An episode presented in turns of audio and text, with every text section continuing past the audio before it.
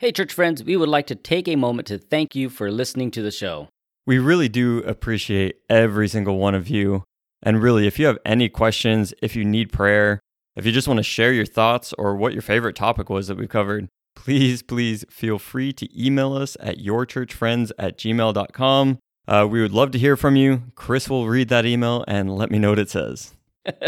Also, if you enjoyed the show, please do the following to help us out. Follow or subscribe to whichever podcasting platform you listen to, and then share it with your family, your friends, and the people who attend your church. And really, all this stuff is run by algorithms, so you doing those simple things really helps get the podcast into more ears. And remember, Your Church Friends podcast is here to be a resource to you to help you understand God's Word in a more clear and personal way. All so that we can grow closer in our relationship with God. Don't forget to check out our website, yourchurchfriends.rocks. It currently takes you to all of our social media accounts and places where you can listen to each and every episode.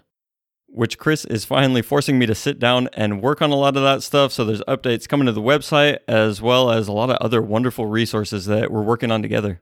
The website is yourchurchfriends.rocks because, wait, what was it again? Oh, that was a long time ago.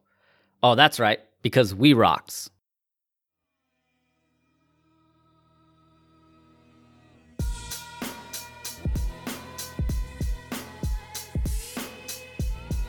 Lost deep in the pages of your Bible are the books that are unmentioned, unheard of, and unread.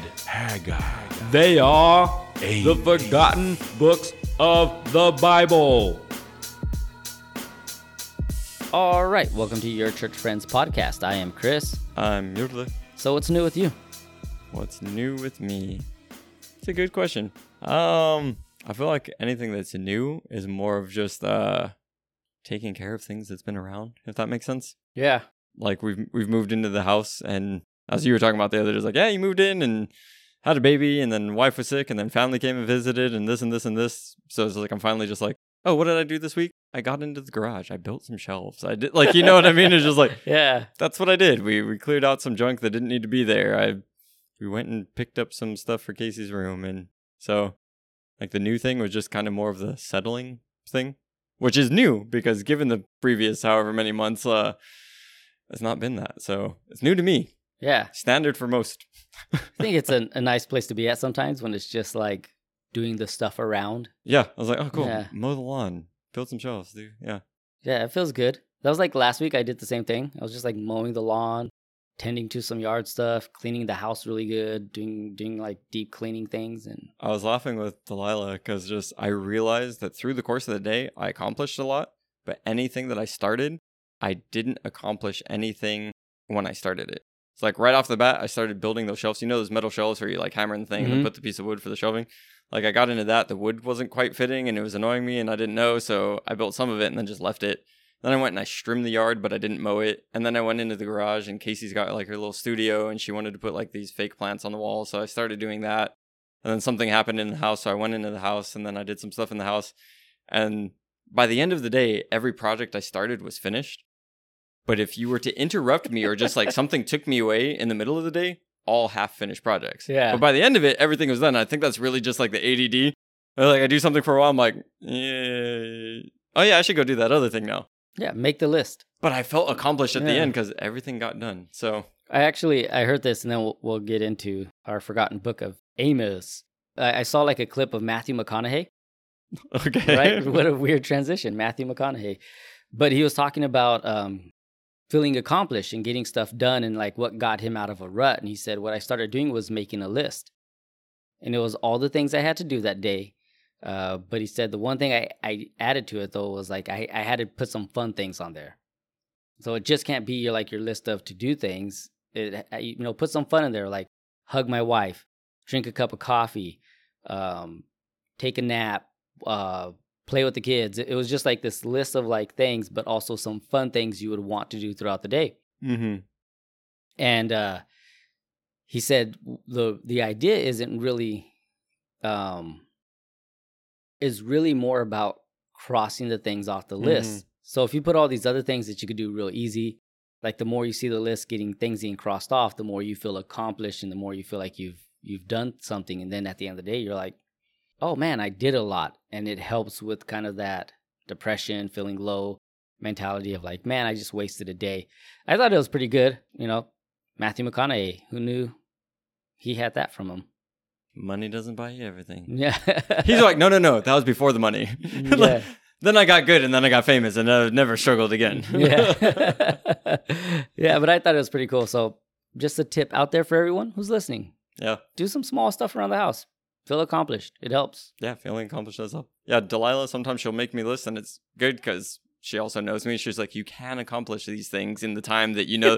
So I'm like, cool. So I'll just try knocking it out as quick as I can. I was like, she said it'll take this long. Watch. It takes as long as she thought, but I get it done. But for me, it was more of just, when was the last time that I was here all day without whatever else could have or should have been happening? So I was just like, no, just get out and do some stuff. No list. Just get it done. Yeah, I'm not sure if you noticed based on podcasting with me for a while. No list. It's like where I have like 15 pages of notes. Murdoch's like, I've got a screen open. Yeah. Yeah, that's basically it. Let me quietly do an internet search or a Logos search for the thing that popped into my head. That'll be my next point. Yeah. All right, so let's look into... I come in a little more prepared, but sometimes. We'll see. All right, Amos. Yeah. Famous Amos. He's not just known for making cookies. Yeah, I was also thinking, remember that Amos Lee song, Sweet Pea?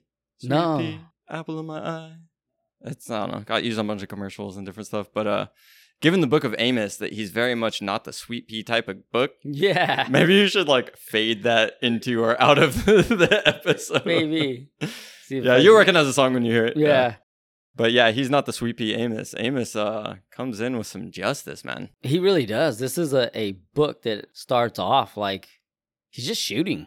Yeah. Just straight up shooting at everybody. One of the things I looked at and I thought this was pretty cool that the book of Amos, it's a collection of his sermons, poems, and visions accumulated over the years by Amos and then put into the scroll. So if you're reading it and thinking this is like Amos writing one thing after the other, or like saying this one thing after the other, it's not. It's just like an accumulation of his time of ministry that they were able to get and then put together as a book. Yeah, it's like what they do with preachers nowadays, just like a collection of sermons, except unlike Spurgeon where you have like 18 volumes or whatever, it's like now you get 7 chapters of Amos. 9.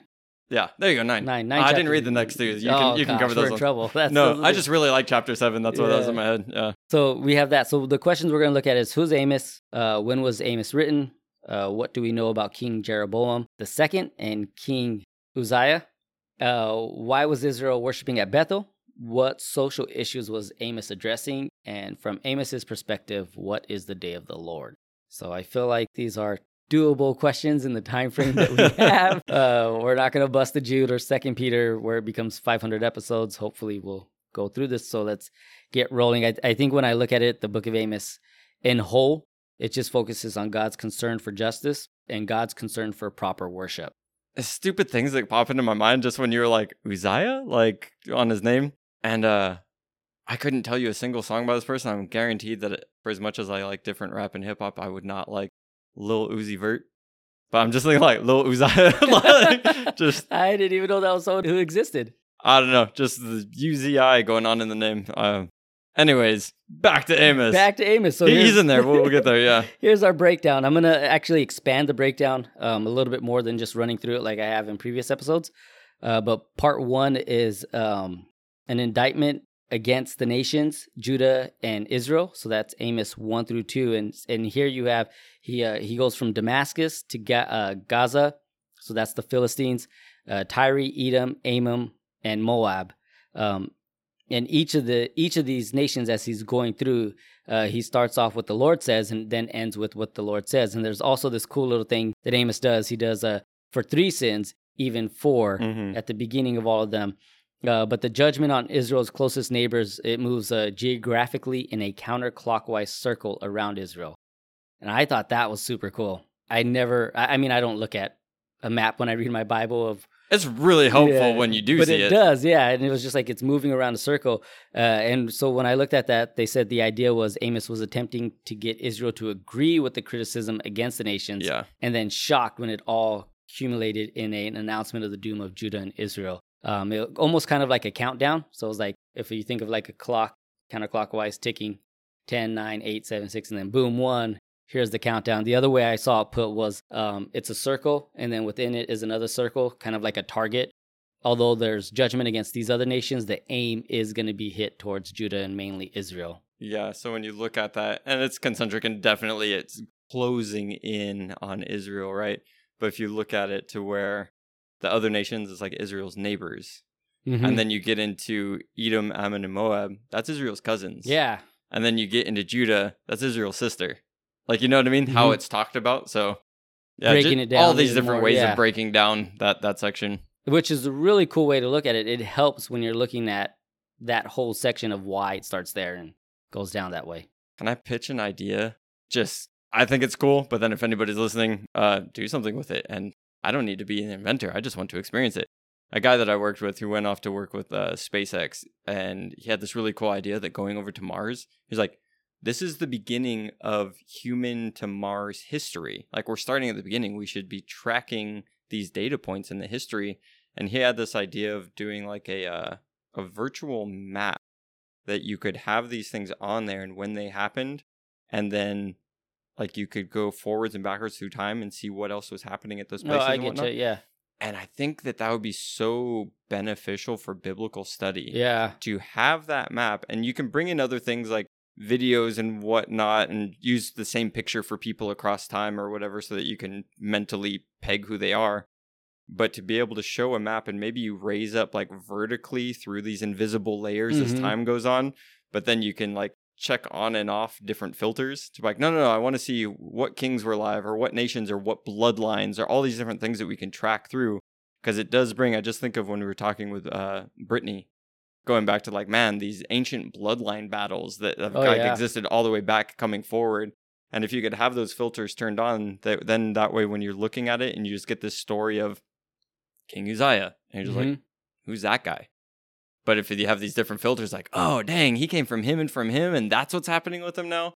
I'd really think that the visual on the map aspect, being able to go through time with those ties, I think it would be cool. Yeah. I don't know how you do that. In my mind, I get that you can do that.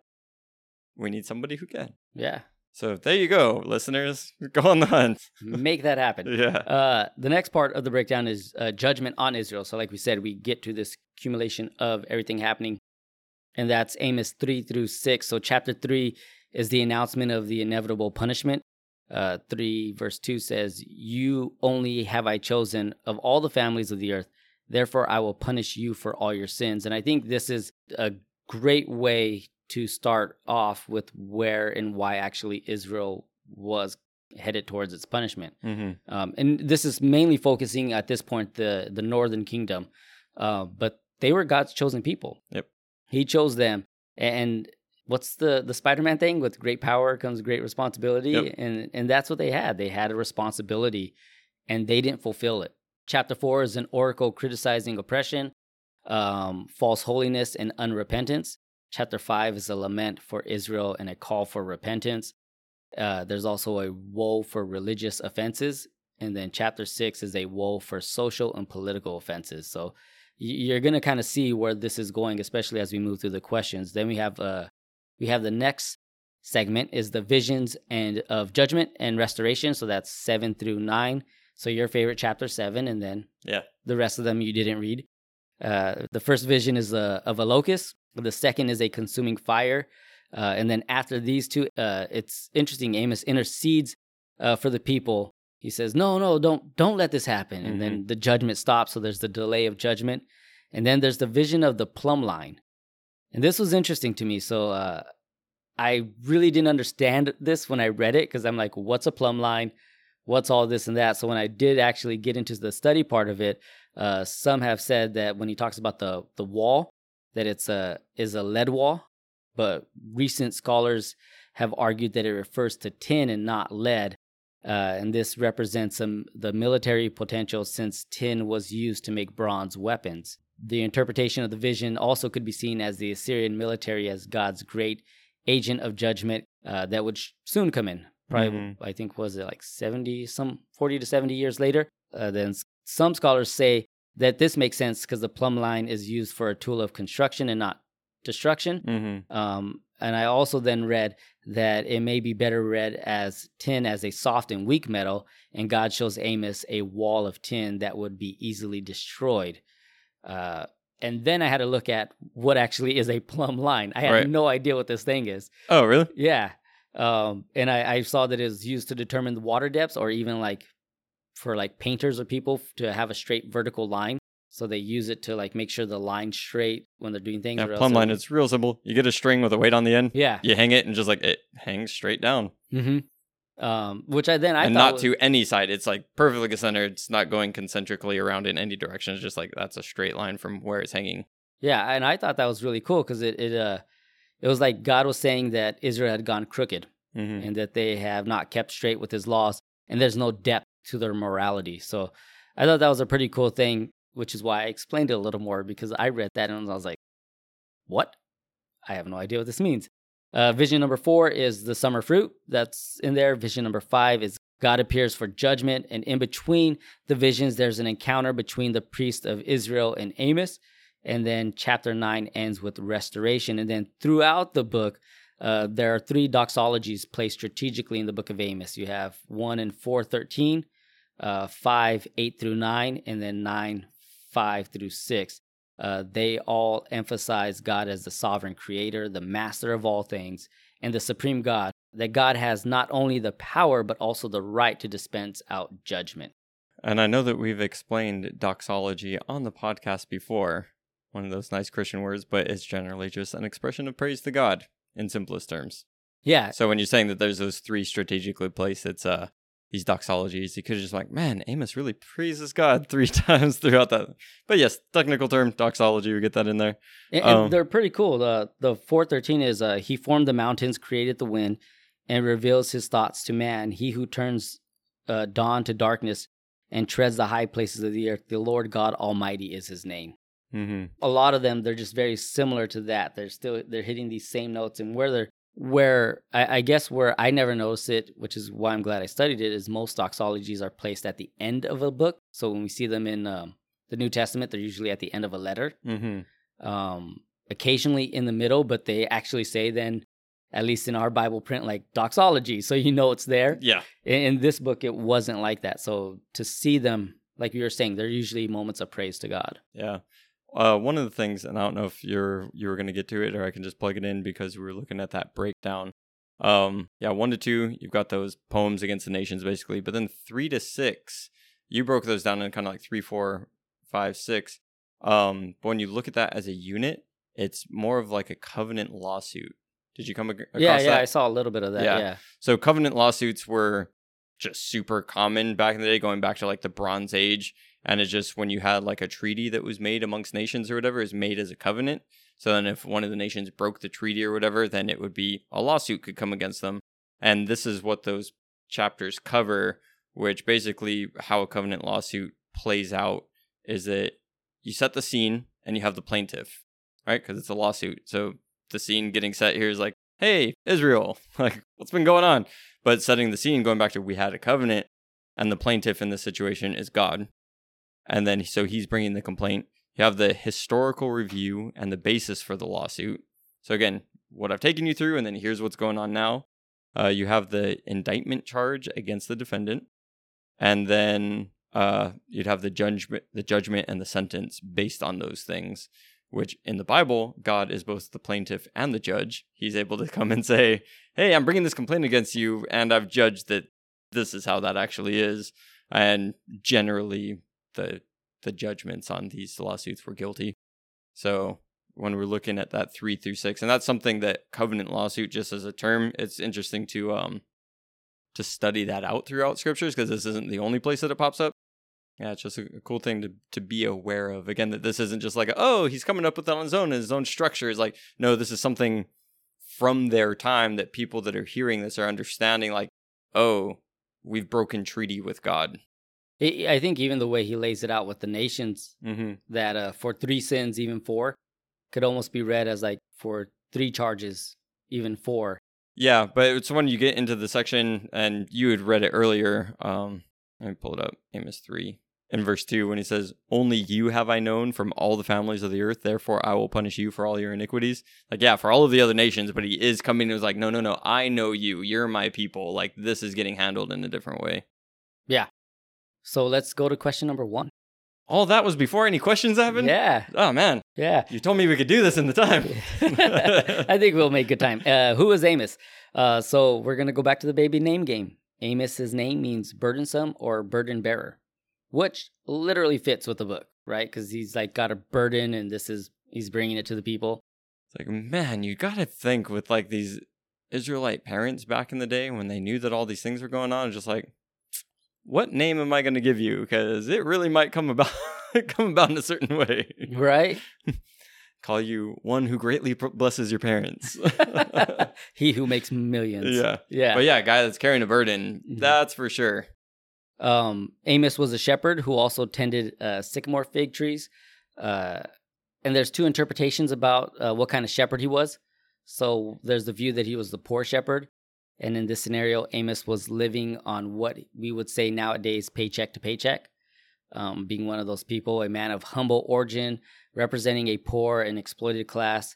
But that didn't mean that Amos was uneducated. Right. And how he even talks, it indicates a high level of speaking ability through the knowledge of Israel's political and religious climate.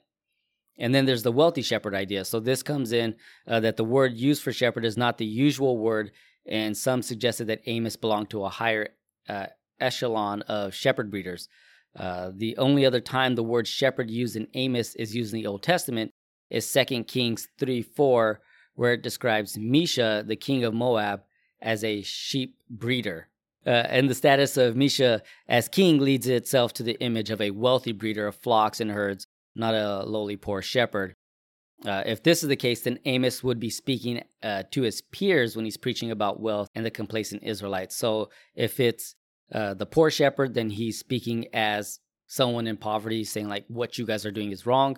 If he's wealthy, he's speaking to his peers, saying like, what we're doing is wrong. Yeah, so within that, and it is interesting because in my translation, looking at the Berean study, instead of being like, oh yeah, shepherd, I was like, no, among the sheep herders. Mm-hmm. It's like, this is a bit different. You get the cross note there and it goes, oh, or sheep breeders. Which looking at those when I was studying into it, when you're looking at the poor side or, you know, the rich side, is that you'd have, because he tended to sycamores, sycamores were generally called like the poor man's fig. Mm-hmm. And they're shorter trees that have these little fruits on them and they're called the poor man's fig, and like to be able to sell those and what that looks like with the general thing of being a shepherd, not being the most highest ranking thing and everything that happens there. Generally, it's like, oh yeah, could have been more on the poor side. But when you get to the rich thing, even beyond just the title that's used for him there and the reference that you brought in, is being from the south. The south is where all the wealth had accumulated. When you look at the split after Solomon, and there had been like the Civil War and there was attack that went on, and then you have the 10 to the north, and then you have the 2 in the south. So you have Israel to the north and Judah to the south. The south is where the wealth really had accumulated. Mm-hmm. Even if he was on the poorer side, he would have been some of the, like, the wealthier poor. You know what I mean? It's kind of like when I think about homeless people in America. It's like, you're definitely poor. You're on the streets, and it's like, that's not a good situation. But you take everything that you have here and put you in any other nation, and it's just like, oh, you're very rich. You know what I mean? Yeah. Might not be the one-to-one comparison, but just when I think of being poor in a rich area versus being poor in an impoverished area is different. Yeah, I get what you're saying. Amos never really sees himself as a prophet. Right. It doesn't start off with Amos the prophet like some of them. Mm-hmm. It just says, these are the words of Amos. Mm-hmm. God never tells him prophesy. It usually just says like say, which is in a sense prophesying, but like he never refers to himself in that sense. And then you have that confrontation with Amaziah.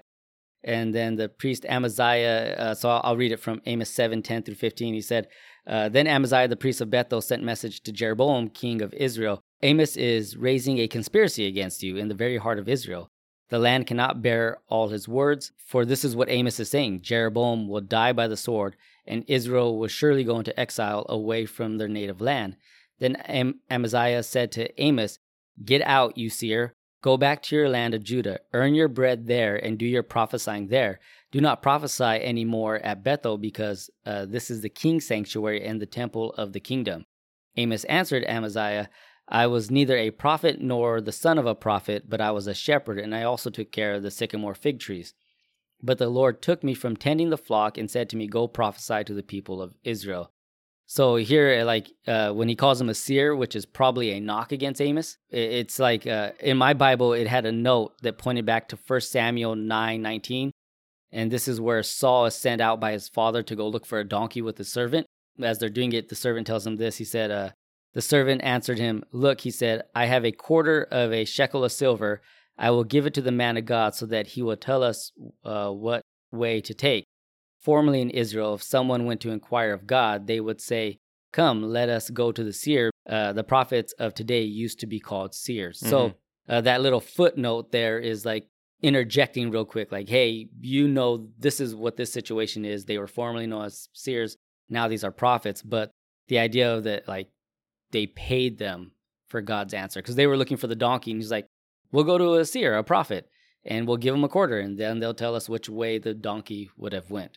So then Amos replies to him, the I was neither a prophet can also be interpreted as I am not a prophet by profession, meaning Amos didn't aspire to the prophetic office, but was called out of his prior career as a herdsman, like you were saying, by God. And so he didn't make his living as being a prophet. Yeah, and that's more of what I got from it, because you had several times reference, like in the Old Testament, the school of the prophets, mm-hmm. and there's different times, even going back to Saul, right? And there's a time when he went down and even Saul was prophesying with all of the other prophets, so it was more of a, there's, like I just said, a school of prophets, and it was more of the career. The Prophets Guild. With it. Yeah, something like that. That's what I saw, it was the Prophets Guild, and like you were trained up or raised in it, and he was like, that wasn't me. Which is an interesting thing. I would love to study into it more about getting raised up into that role. Because I think of like Elijah, when we look at him as like, oh man, this prophet and whatever.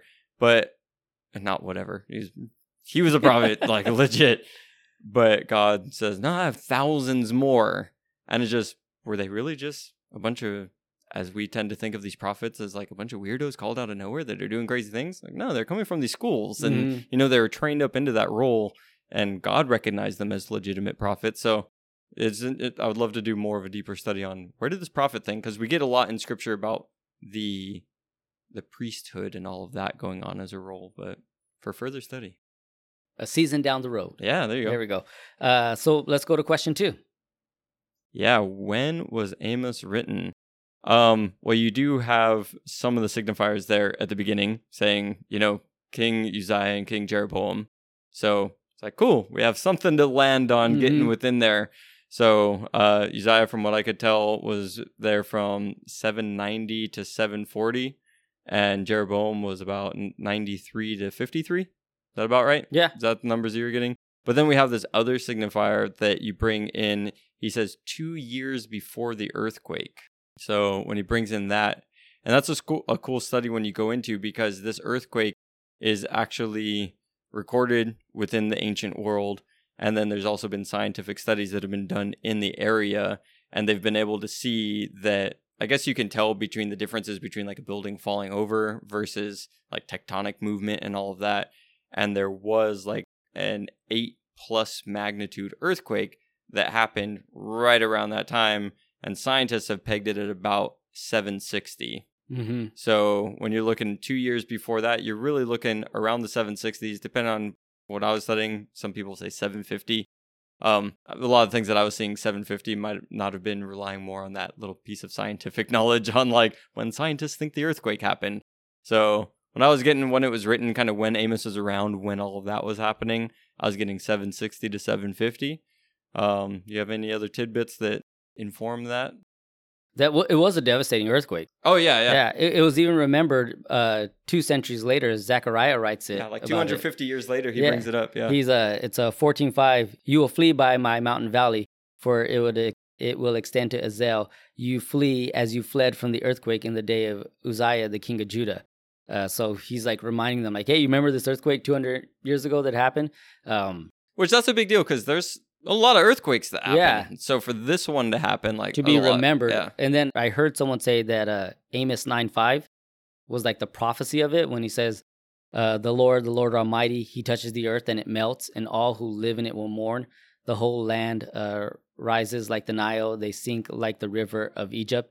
And the term melts, when I kind of hit some of the buttons on it, it also can say like shakes or earthquake in a sense. So the earthquake was even kind of predicted by Amos. I saw that. I thought it was cool. I don't know how much stock I'm going to put into it, but I thought it was a cool little connection that maybe it was him somewhat prophesying about it. But the other thing I noticed, that he was a contemporary of Hosea, Isaiah, and Micah. And that Amos is likely the earliest of these prophets, and that although the book appears in the middle of all the prophetic books, it was likely the earliest written by the writing prophets, that is, the prophets who have books named after them. And then you mentioned the two kings, but I read that Amos' ministry was at the height of Israel's prosperity. Mm-hmm. It was a time of great ease, safety, it was a time of peace, that unfortunately they would never experience again because the Assyrian army was growing in power and coming. And when we look at, like, why would they have that great peace? And it's interesting that we keep coming around to it because, well, it's not a forgotten book, so maybe that's why it's on the top of our minds so often, but it, you know, it has it. But Jonah, when Jonah went and preached at Nineveh and they repented, that really was the thing that kind of like brought peace into the area for a while, that these kings were able to flourish a bit and, you know, build up the trade and build up the economy and build up these different things that, like you said, it wasn't something that they were going to even experience again. But during this time, they had a period of relative peace and being able to build up. Like we've talked about before, the Assyrians didn't quite stick with that repentance, and there were some harsh words and judgment coming for them later. But it's when you see the interweaving of all of these things happening at the same time. And you brought up Hosea. So when we talk about these twin books throughout this whole series, I see Hosea as the twin book to Amos. There's a guy, I brought him up before, David Pawson. A lot of his stuff from the 80s that I looked at. But he brought up Amos being tough. Hosea was tender. Amos brought strong accusations. Hosea was a strong appeal. Amos spoke to the mind. Hosea spoke to the heart. Amos brought God's justice. Hosea brought God's mercy. Amos was the divine thought. Hosea was the divine feeling. But that ultimately, through both of them, the last word came through Hosea, and it was such a tender appeal from God to his people to come back to him. So just when looking at those two, we're digging into Amos, and it's a hard word all the way across the board. Yeah. And surprising even, you know, as you're saying, like, it's circling in on you, and it's like, oh, dang, there that goes. And then the woes that come and everything. So if you want to... maybe more of an appeal and the lighter side and the mercy side. Get into Hosea. Yeah, seems a lot softer. Let's move to question number 3. See, we're rolling through these things. Yeah, question number 3, I wanted to pitch that one to you. All right, so what do we know about King Jeroboam II and King Uzziah? So King Jeroboam II, we'll go with there first. The 14th king of the northern kingdom of Israel. He reigned 41 years, and really 2 Kings 14, 23 through 29 is where you can find out about his reign. It says that he did evil in the sight of God, and that is compared to Jeroboam, son of Nebat. So that's the first Jeroboam, the one where the kingdom split. Mm-hmm. And you can find all about him in 1 Kings, I believe, chapter 12, and everything that happened with the Great Divide. But it does say he did evil in the eyes of God, and where's it at? And did not turn away from any of the sins of Jeroboam, son of Nebat, including the worship of Asherah, Anat, and Baal. Mm-hmm. He extended the boundaries. So again, this kind of time of prosperity was he extended the boundaries of the northern kingdom, and that was a major territorial gain. That's found in 2 Kings 14:25, and then is according to the word of the Lord, the God of Israel, spoken through his servant Jonah, the prophet of Gath. So you see, like you brought up Jonah during that time. Yep. So there he is right there.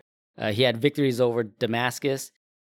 Amos even talks about this great prosperity when you get into Amos 6:4-6. He says, "You lie on a bed adorned with ivory. You lounge on your couches. You dine on choice lamb and fat calves. You strum away on your harp like David and improvise on musical instruments. You drink wine by the bowlful and the finest lotions, but you do not grieve over the ruins of Joseph." So that's really his time, his reign, and what happened. King Uzziah, there's the 10th king of Judah. And this was also interesting. This threw me off when I went through Kings and Chronicles the last time, is that in Kings, his name is Azariah. Yeah.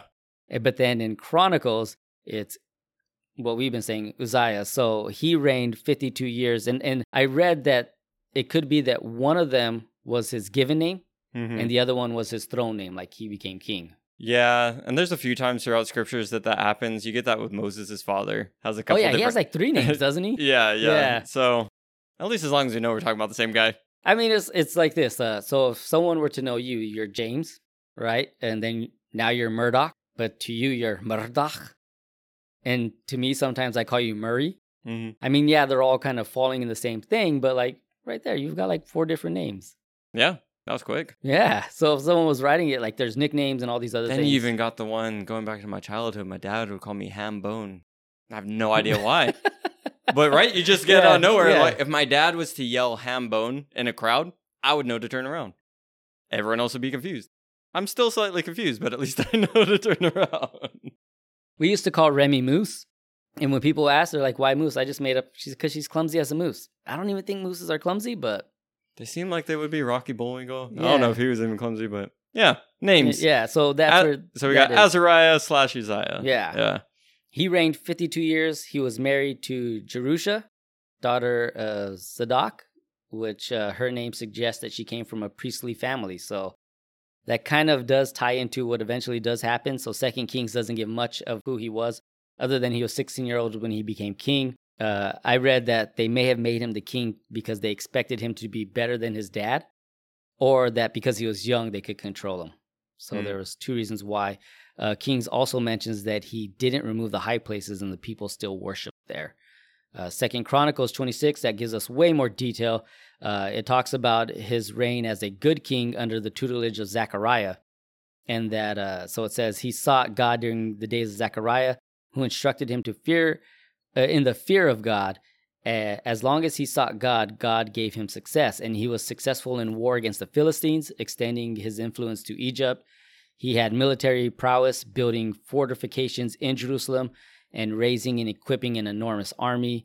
His agricultural programs expanded the cattle production, vineyard cultivation, and crops raised throughout Judah. But then we get to 2 Chronicles 26:16, and it says, but after Uzziah became powerful, his pride led to his downfall. He was unfaithful to the Lord and entered the temple of the Lord to burn incense on the altar. And then you have like the priest Azariah. He comes in with 80 other priests and they try to stop him. Mm-hmm. I think it says he was enraged, like just filled with anger. He hulked out on him. Yeah, and he didn't. And when he went in there, he broke out with leprosy on his forehead. And some commentators said that it was a skin disease that deformed his face. So sometimes when we read leprosy in the Bible, it doesn't mean the falling off of the skin. It could also mean just some form of skin disease. Yeah.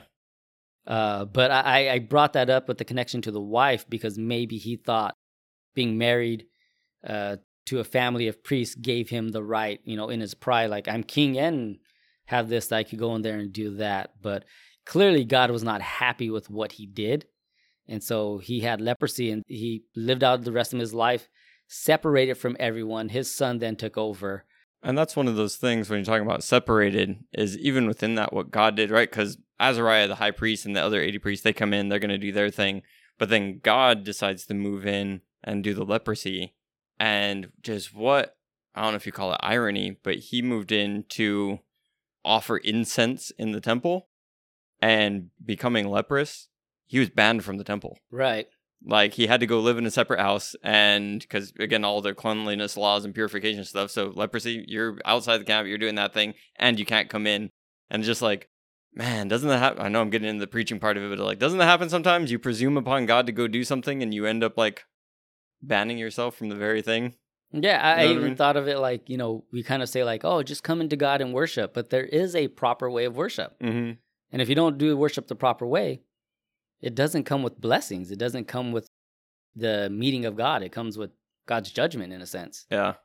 The other last thing I have about him, and then we'll move into question number 4, is that he's included in Jesus' genealogy from the book of Matthew. You know, if you ever look at the genealogies, you see a lot of crooked people in there. I heard this from Larry Osborne in a message he was doing actually about Samuel and... about Saul and David. And he said, God uses a lot of crooked sticks to make a straight path. Meaning, mm-hmm. like, you know, he's got a direction, and just because this person was crooked doesn't mean that's not messing up his straight path that he's trying to make. I thought that was pretty cool. And then you see a king who was, you know, kind of messed up, and God still. King Saul, he offered, what did he offer? He offered sacrifices? He did. Yeah, there you have another king who was doing well, right? But then presumed and overstepped into, no, you're the king, you're not the priest. And right, he was supposed to wait on him, and he's like, no, I didn't know, I figured I got to do it in case he didn't show up. And there's so much even with that. Yeah. Like who was he going to, he had to completely wipe them out. Mm-hmm. One of the nations, I can't remember, but they're associated with the giant tribe. And the idea was that even though they saved that, like the cattle and the best of, it was like that was used for pagan worship. And God's like, that isn't even acceptable to me. It's not. Even it may not be defected in the sense outwardly, it was spiritually defected. Yeah. And I was just thinking another king that was just like, try doing a priestly thing. And God's like, that's not for you. That's not your role. Yeah. So why was Israel worshiping at Bethel? Well, correct me if I'm wrong, but coming from that whole civil war after Solomon. So we're talking Saul, we're talking David, and then we get to Solomon, which David wanted to build the whole temple that he couldn't do that. So then you get Solomon, and Solomon reigned. He was the wise king, and he was a very rich king, and he got a lot done, but he also got a lot done through a lot of taxation and a lot of forced labor and a lot of those things going on. And from what I can tell with that thing going on is that when he died, that's where you have the northern ones rebelling against the south, and you know, the burden of all of that got to be too much, and that's where you have the split. So you have Israel and Judah happening, but then now you have this northern kingdom, and it's, well, they needed a spot for them to worship. They needed their own royal line, which they established as well. So that's where you have a king in the south and a king in the north. But then they also established their temples. So they had one in Bethel, which is Beth-el, so house of God, is where that place was named. And that's Jacob with the angels on the ladder, right? That's where that happened. Yeah. So again, just going back through Genesis even. But then they set up another temple in Samaria. So they established two temples from what I could tell. And then that just even brings to mind the Samaritan woman at the well with Jesus saying, so tell me, are we supposed to worship here or down at that other temple? And it's, you get all of that reaching back to these points even. So, and Jesus is all like, a true worshiper worships in spirit and truth. Yeah. Like, coming is a time when that's not even the deal. So yeah, why were they worshiping at Bethel? It really had their roots in those things leading up to the split of the nation, and then because they needed for their nation their own, you know, temple and altar, holy place, and whatever, they set up the two, Bethel and Samaria. So if you want to look into more of it, anyone who's listening, 1 Kings 12, 26 through 33, and it's Jeroboam who became, Jeroboam the first, who became the king, and the king of Judah is Rehoboam, and he said that, so if the people keep going to Jerusalem, they're going to turn on me. They're going to realize that's the place to worship. And they'll kill me and return to him. So after seeking advice, the king made two golden calves, and he told the people, you don't need to go to Jerusalem. Here are your gods that brought you out of Egypt. And he appointed all sorts of people that weren't even Levites to be the priest. And then he even made his own month of choosing for a festival. So all of this was to like make sure the people weren't going to Israel, but this became the religious center for the northern kingdom, and it influenced the people not to go to Jerusalem, the place where they actually were supposed to worship and encounter God. I also found it interesting that, like, it said, here are your gods. Yeah, that's why I'm laughing. It reminded me of Exodus when they made the golden things, right? Yep, that's exactly why I was laughing. Yeah. I just recently kind of learned this, and I heard someone, I can't remember who, but they made the connection of, the way it's worded, we always thought that when Aaron did it, or even when Jeroboam was saying, like, this golden calf is your God, meaning the image is the thing that did it. Really what they were saying was, this is God, and this is the image of God. So the God, they were still worshiping God in a sense, but they made an image out of God, and where God was very specific of saying, do not make any images, because in the idea that we are his imagers, we're the image of God reflected back onto the earth. So even looking at this connection, it's like not saying that this is God, but it also can be, I like that, because sometimes we get caught up in the idea that the false gods are false gods, but sometimes we can turn God into a false god. And then also that the sites he chose were there for strategic locations on the northern and southern borders of the kingdom. So I hear what you're saying about, like, no, this is an image of God, but I don't think that it can be as, I don't know if innocent is the right word when it comes to these ancient people, because the bull was already being in use for these other pagan deities. You know what I mean? So, yeah, it could be the thing of like, well, here's an image of like the powerful God, and we know, hey, a bull is a good way of representing. So, yeah, Yahweh, he's the bull. Like, you could go that way, but it's also like there's a lot of muddy waters that there's also other people saying that their God is the bull and erecting that and having that go. So, well, we mentioned earlier, you even have Baal, right? Yeah. Like, isn't Baal like signified somewhat as the bull god itself? That's what I was doing a quick search. I think that you have Baal, and then you also have Zeus and some others. So he's the Baal is the Canaanite storm god, the bringer of rain. You see more of him in the encounter with Ahab and Elijah. That's where you get a lot of bringing up of Baal in that. The storm god, bringer of rain. Baal is recognized also as sustaining the fertility of crops, animals, and people. Baal and his wife Ashtaroth, right? Right. So the followers of Baal believe that sexual acts performed in his temple would boost Baal's sexual prowess and therefore contribute to the work of increasing fertility. Yeah. Yeah. So that's Baal in a nutshell. So I just got to throw it in. Like, you notice how the Israelites, when they come out of Egypt, like, hey, look, here's a golden calf, a bull, your God. And then he's like, hey, look, here's these golden bulls, your God. You ever seen pictures of Wall Street? They have a nice big bull statue over there. There's your golden bull. Yeah, I don't think it's gold, but definitely feel like there might be a representation of, hey, look, your God. Yeah. Because why would you have a bull there? Right. Like, oh, because bull markets and bear markets. Like, then where's the bear, dude? Yeah. All I see is Baal. Yeah. But that's another podcast for another time. You watch out, Wall Street. Watch out, Wall Street. One quick other thing with Bethel. There's so much tradition in Israel. You mentioned it. Jacob saw the ladder going up, the dream of the stairway ascending. That was at Bethel. Abraham built some altars there and then returned from there from Egypt. 20 years later, God commanded Jacob to settle at Bethel. And then that's where he changed his name from Jacob to Israel. Bethel was a critical location to the conquest narrative in Joshua. And then Deborah held courts between Ramah and Bethel. So it has steep history. There's a lot of history, religious history within that city. But Jeremiah, Hosea, and Amos all condemned the sanctuaries at Bethel as heresy and idolatry. Amos even says it in 3:14, on the day I will punish Israel for her sins, I will destroy the altars of Bethel. The horns of the altar I will cut off and fall to the ground. Again, we've already made the tie to Baal. So, question 5? Yeah. Question 5. Yeah, I had a thought in my mind, but I'm like, no, that'll make a better point for next time. All right. Question 5. What social issue was Amos addressing? Well, I mean, really, when looking at it, it's like you take all these historical facts that we have. So there's the relative peace and their building up of their economy, and they're getting all of that going, and they're seeing prosperity.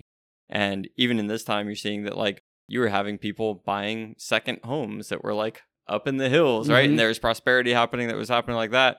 And really, they were becoming, like, preoccupied with material goods. There was the loaning out and all of that happening. Coming along with that, there was financial scandals and bribery and corruption coming in. Basically, all of the vices, you know, different things that people could get into, like all of that was on the rise.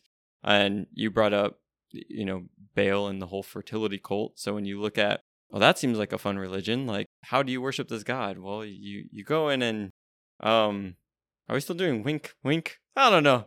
I don't know how family friendly the show is at this point, but that's what happened when you went into the temples, right? And it's just like, here's how we worship God. And you just have all of that promulgating everywhere.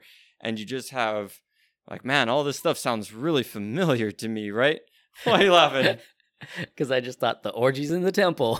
All right. Well, you said it. There we go. The cat's out of the bag. That's what was happening. That's what was happening. Yeah, that's what was happening. And, but you have that. And you have, just like we see in our world today when those things are taking place, is that the society is no longer caring for the poor, for the oppressed, or for the one that God desires that we should. Like, as those who, again, looking at Israel, and he's calling them out, saying, no, you were to be my light amongst the nations. You were my people. You agreed to follow my word and to have this in you. You were supposed to live differently.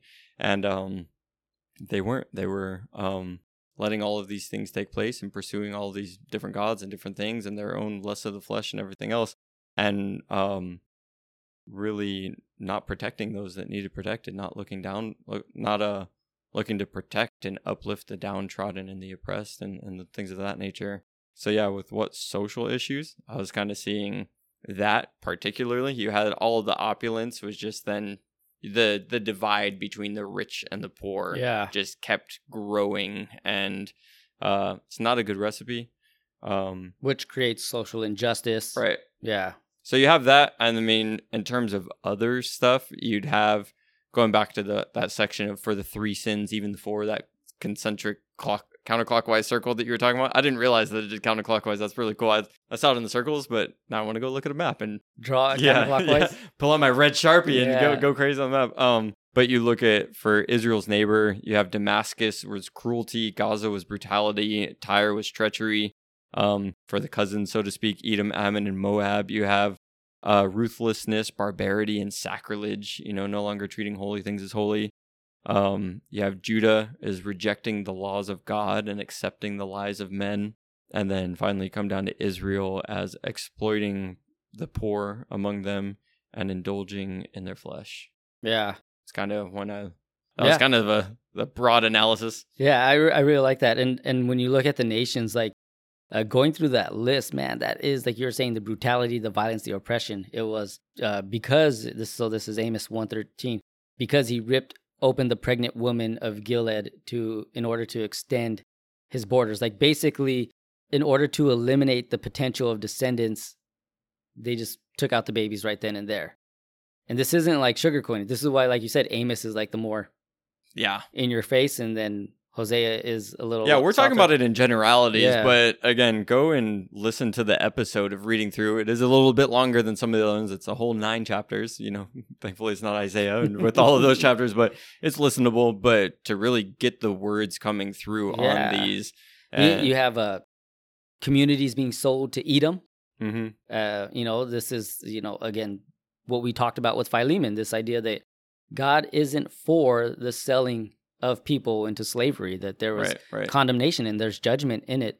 And like you mentioned, Judah, the utter rejection and despising God's word, that they didn't want it. Like all the other nations, which is interesting, were like actual bad things. For them, it was, you despise my word. And it was on the same level as all these other things. It does seem like a minor thing, but God still scorns them. And this would lead to them into a web of deceit and falsehood, that Judah turned back to false traditions of their ancient ancestors. Then you have, like you said, Israel, who there's just a list. And I found this chart. I thought that it was pretty cool. It said they're condemned for moral reasons, like you mentioned, greed, oppression of the needy, the exploitation of the weak. But there's a comparison of Amos to like the Levitical laws. Okay. So it has, or not Levitical, but I guess the Torah, the first 5 books, the Pentateuch, whatever name you want to give those things. So there's a perversion of justice. Amos 2:6-7 can be compared to Exodus 23:3 and 6-7. Abuse of debt slavery. Amos 2:6, that can be compared to Deuteronomy 15:1-11.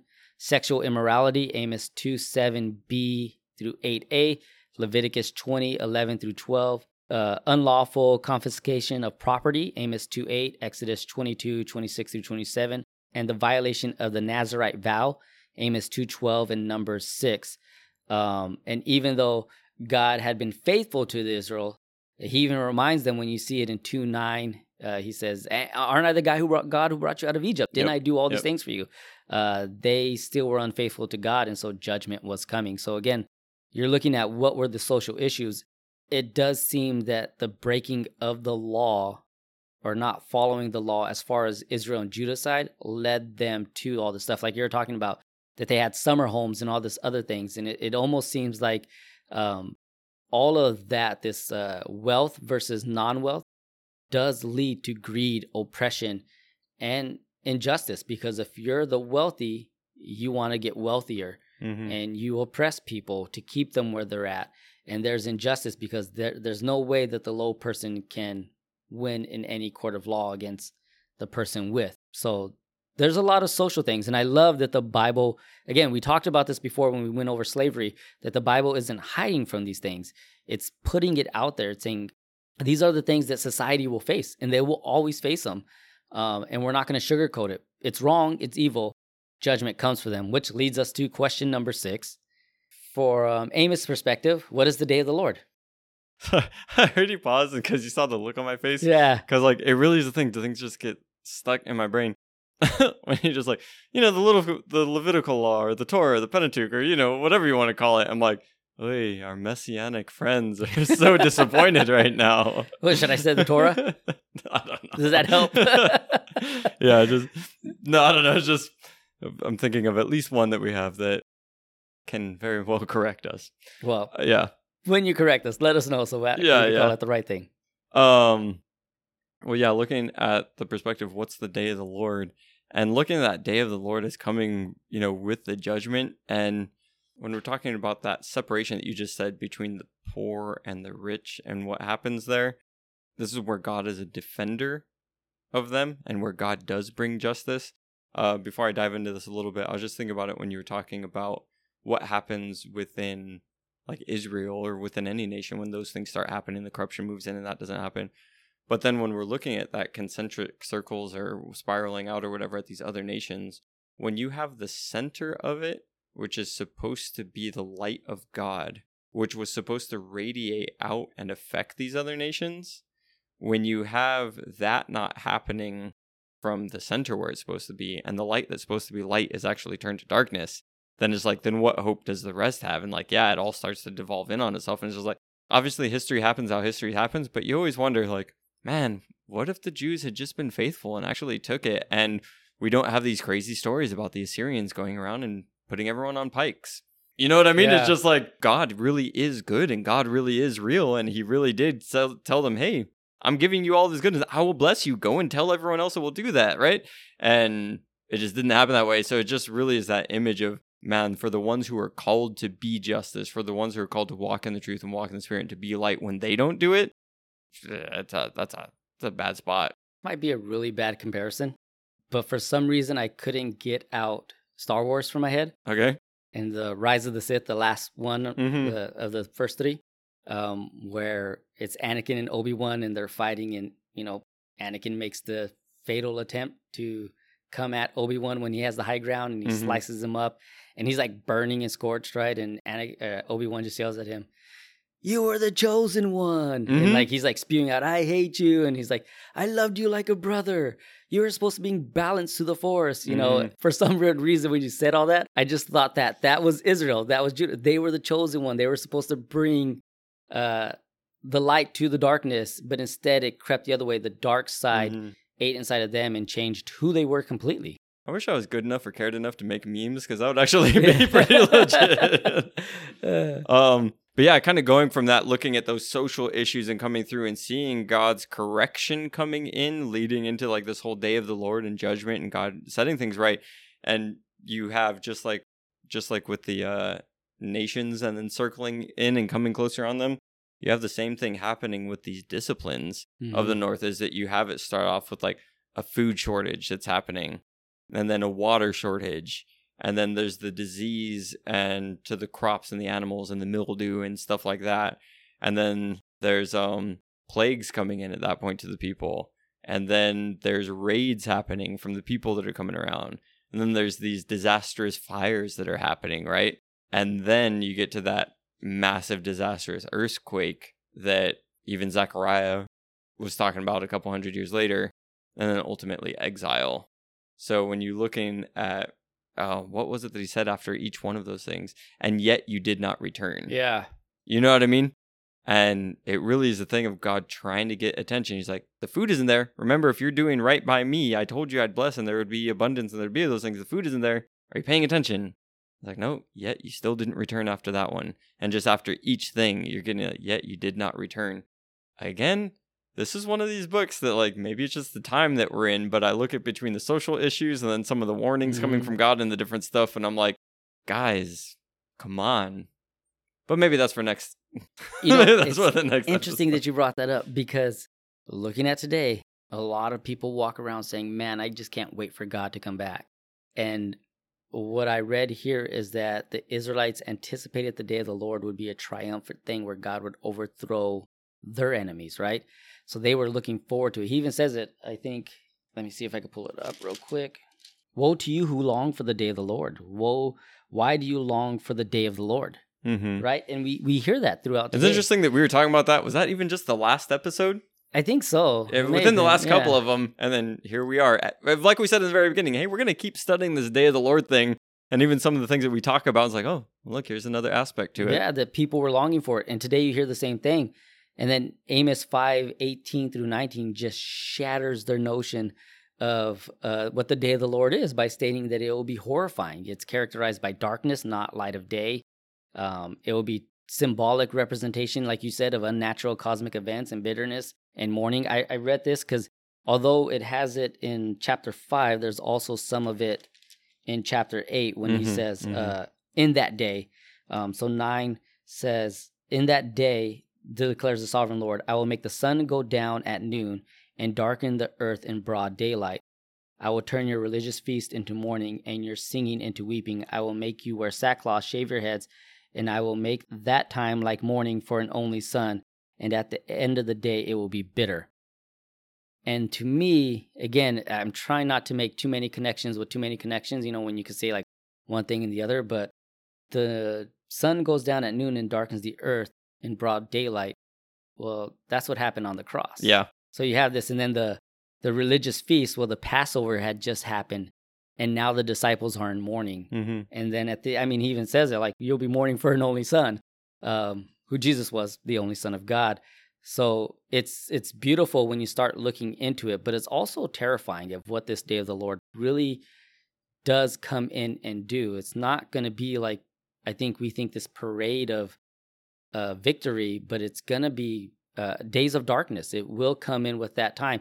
There will be the victory that follows it, but the judgment that has to come, because the true nature of God's character and his word, to stay true to that, he has to purify his people from all the self-satisfactions, self-indulgence, and sin. And that's another aspect of the Day of the Lord, that coming in through this, saying the judgment is coming, that's what they will happen. I also like that in Amos 5:16 through 20, he uses the word pass through, and it's the same thing as Exodus 12, 21 through 27 as pass over. So making the connection of the Passover of the angel and passing through. Again, the angel passing through, there wasn't celebration. It was darkness, and it was sad for the people who didn't follow through. And how you brought up that for them, they're like, yeah, Day of the Lord coming, that's going to be victory over our enemies and everything else, because they're associating themselves with like, because we're God's people. Mm-hmm. And they weren't paying attention to like, but are we really being the God's people that we were called to be? You know, they were just like, no, we're associated with Yahweh, which means we have all of these promises and everything else coming. Like, forget our side of the bargain. We're just going to be here for the victory and all of the spoils, right? But in this, when God is saying these coming, especially when you look at something like chapter 9, and this is hard language, and I know that for Christians who maybe don't ever read the Old Testament and aren't aware that God could or would or does speak in these ways, it says, I saw the Lord standing beside the altar, and he said, strike the tops of the pillars so the threshold shakes, topple them on the heads of all the people, and I will kill the rest with the sword. None of those who flee will get away, none of the fugitives will escape, though they dig down to Sheol, from there my hand will take them. Though they climb up to heaven, from there I will pull them down. Though they hide themselves atop Carmel, there I will track them and seize them. And though they hide from me at the bottom of the sea, there I will command the serpent to bite them. There they are driven by their enemies into captivity. There I will command the sword to slay them. I will fix my eyes upon them for harm and not good. And it's just like, now that's Old Testament God. But also, God's the same yesterday, today, and forever. It's just like, well, which one do you get to play there? And like, the day of the Lord is not the good thing. But what you get at the end of chapter 9 is when he's talking about really having the remnant, right? Yeah. It's like, in everything, though, I'm not going to do that to those that are truly faithful. Mm-hmm. You know, for those who are truly Israelites, for those who keep the covenant and keep my word, I see you. Mm-hmm. And it's like we were talking last time about the day of the Lord. It's like, God is capable of protecting his own. Yeah. But he's also, I don't know if duty-bound is the right word, to be just and to bring judgment. Which when we look at the big crazy judgment that comes down when we call it this day of the Lord, like, yeah, he's in his own right to do so. Mm-hmm. So it'd be a bad thing to be thinking like, no, like, God should definitely come because then he gets to judge all the other wicked people. And it's like, remember, that's what these Israelites were just thinking in Amos, is that they were thinking, oh yeah, day of the Lord would be a good thing because then he can judge everyone else. Yeah. Just like when it started with that concentric circle and you're just like, yeah, judge them over there. Mm-hmm. Yeah, judge the Ammonites. Yeah, judge them. We like them, what judge, this guy judge, Amos judge. Is saying. And then it comes in, it's like, judge us. Yeah. We don't like you. Yeah. I like this. This was a good book. So far, I can't wait for next week's episode. To sum everything up, Amos rebukes injustice whenever it is found, and even if it's among God's people. It's mostly oracles of judgment and disaster, but the end is with a promise, like you were just saying, that after God's judgment, God will restore Israel. Amos calls on God's people to repent of their sins against him and others. And that's how I would like summarize the book. I thought it was a really good way to do it, but yeah, that's all I've got. Yeah. Anything else I'm thinking? Just as I thought of a few things, I'm like, nah, that'll be better for next time. Next time. Whether I really have anything or I'm just leaving a cliffhanger, that's no one will know. No one will know. All right. I'm Chris. I'm Yurdush. We're Your Church Friends. Thanks for listening.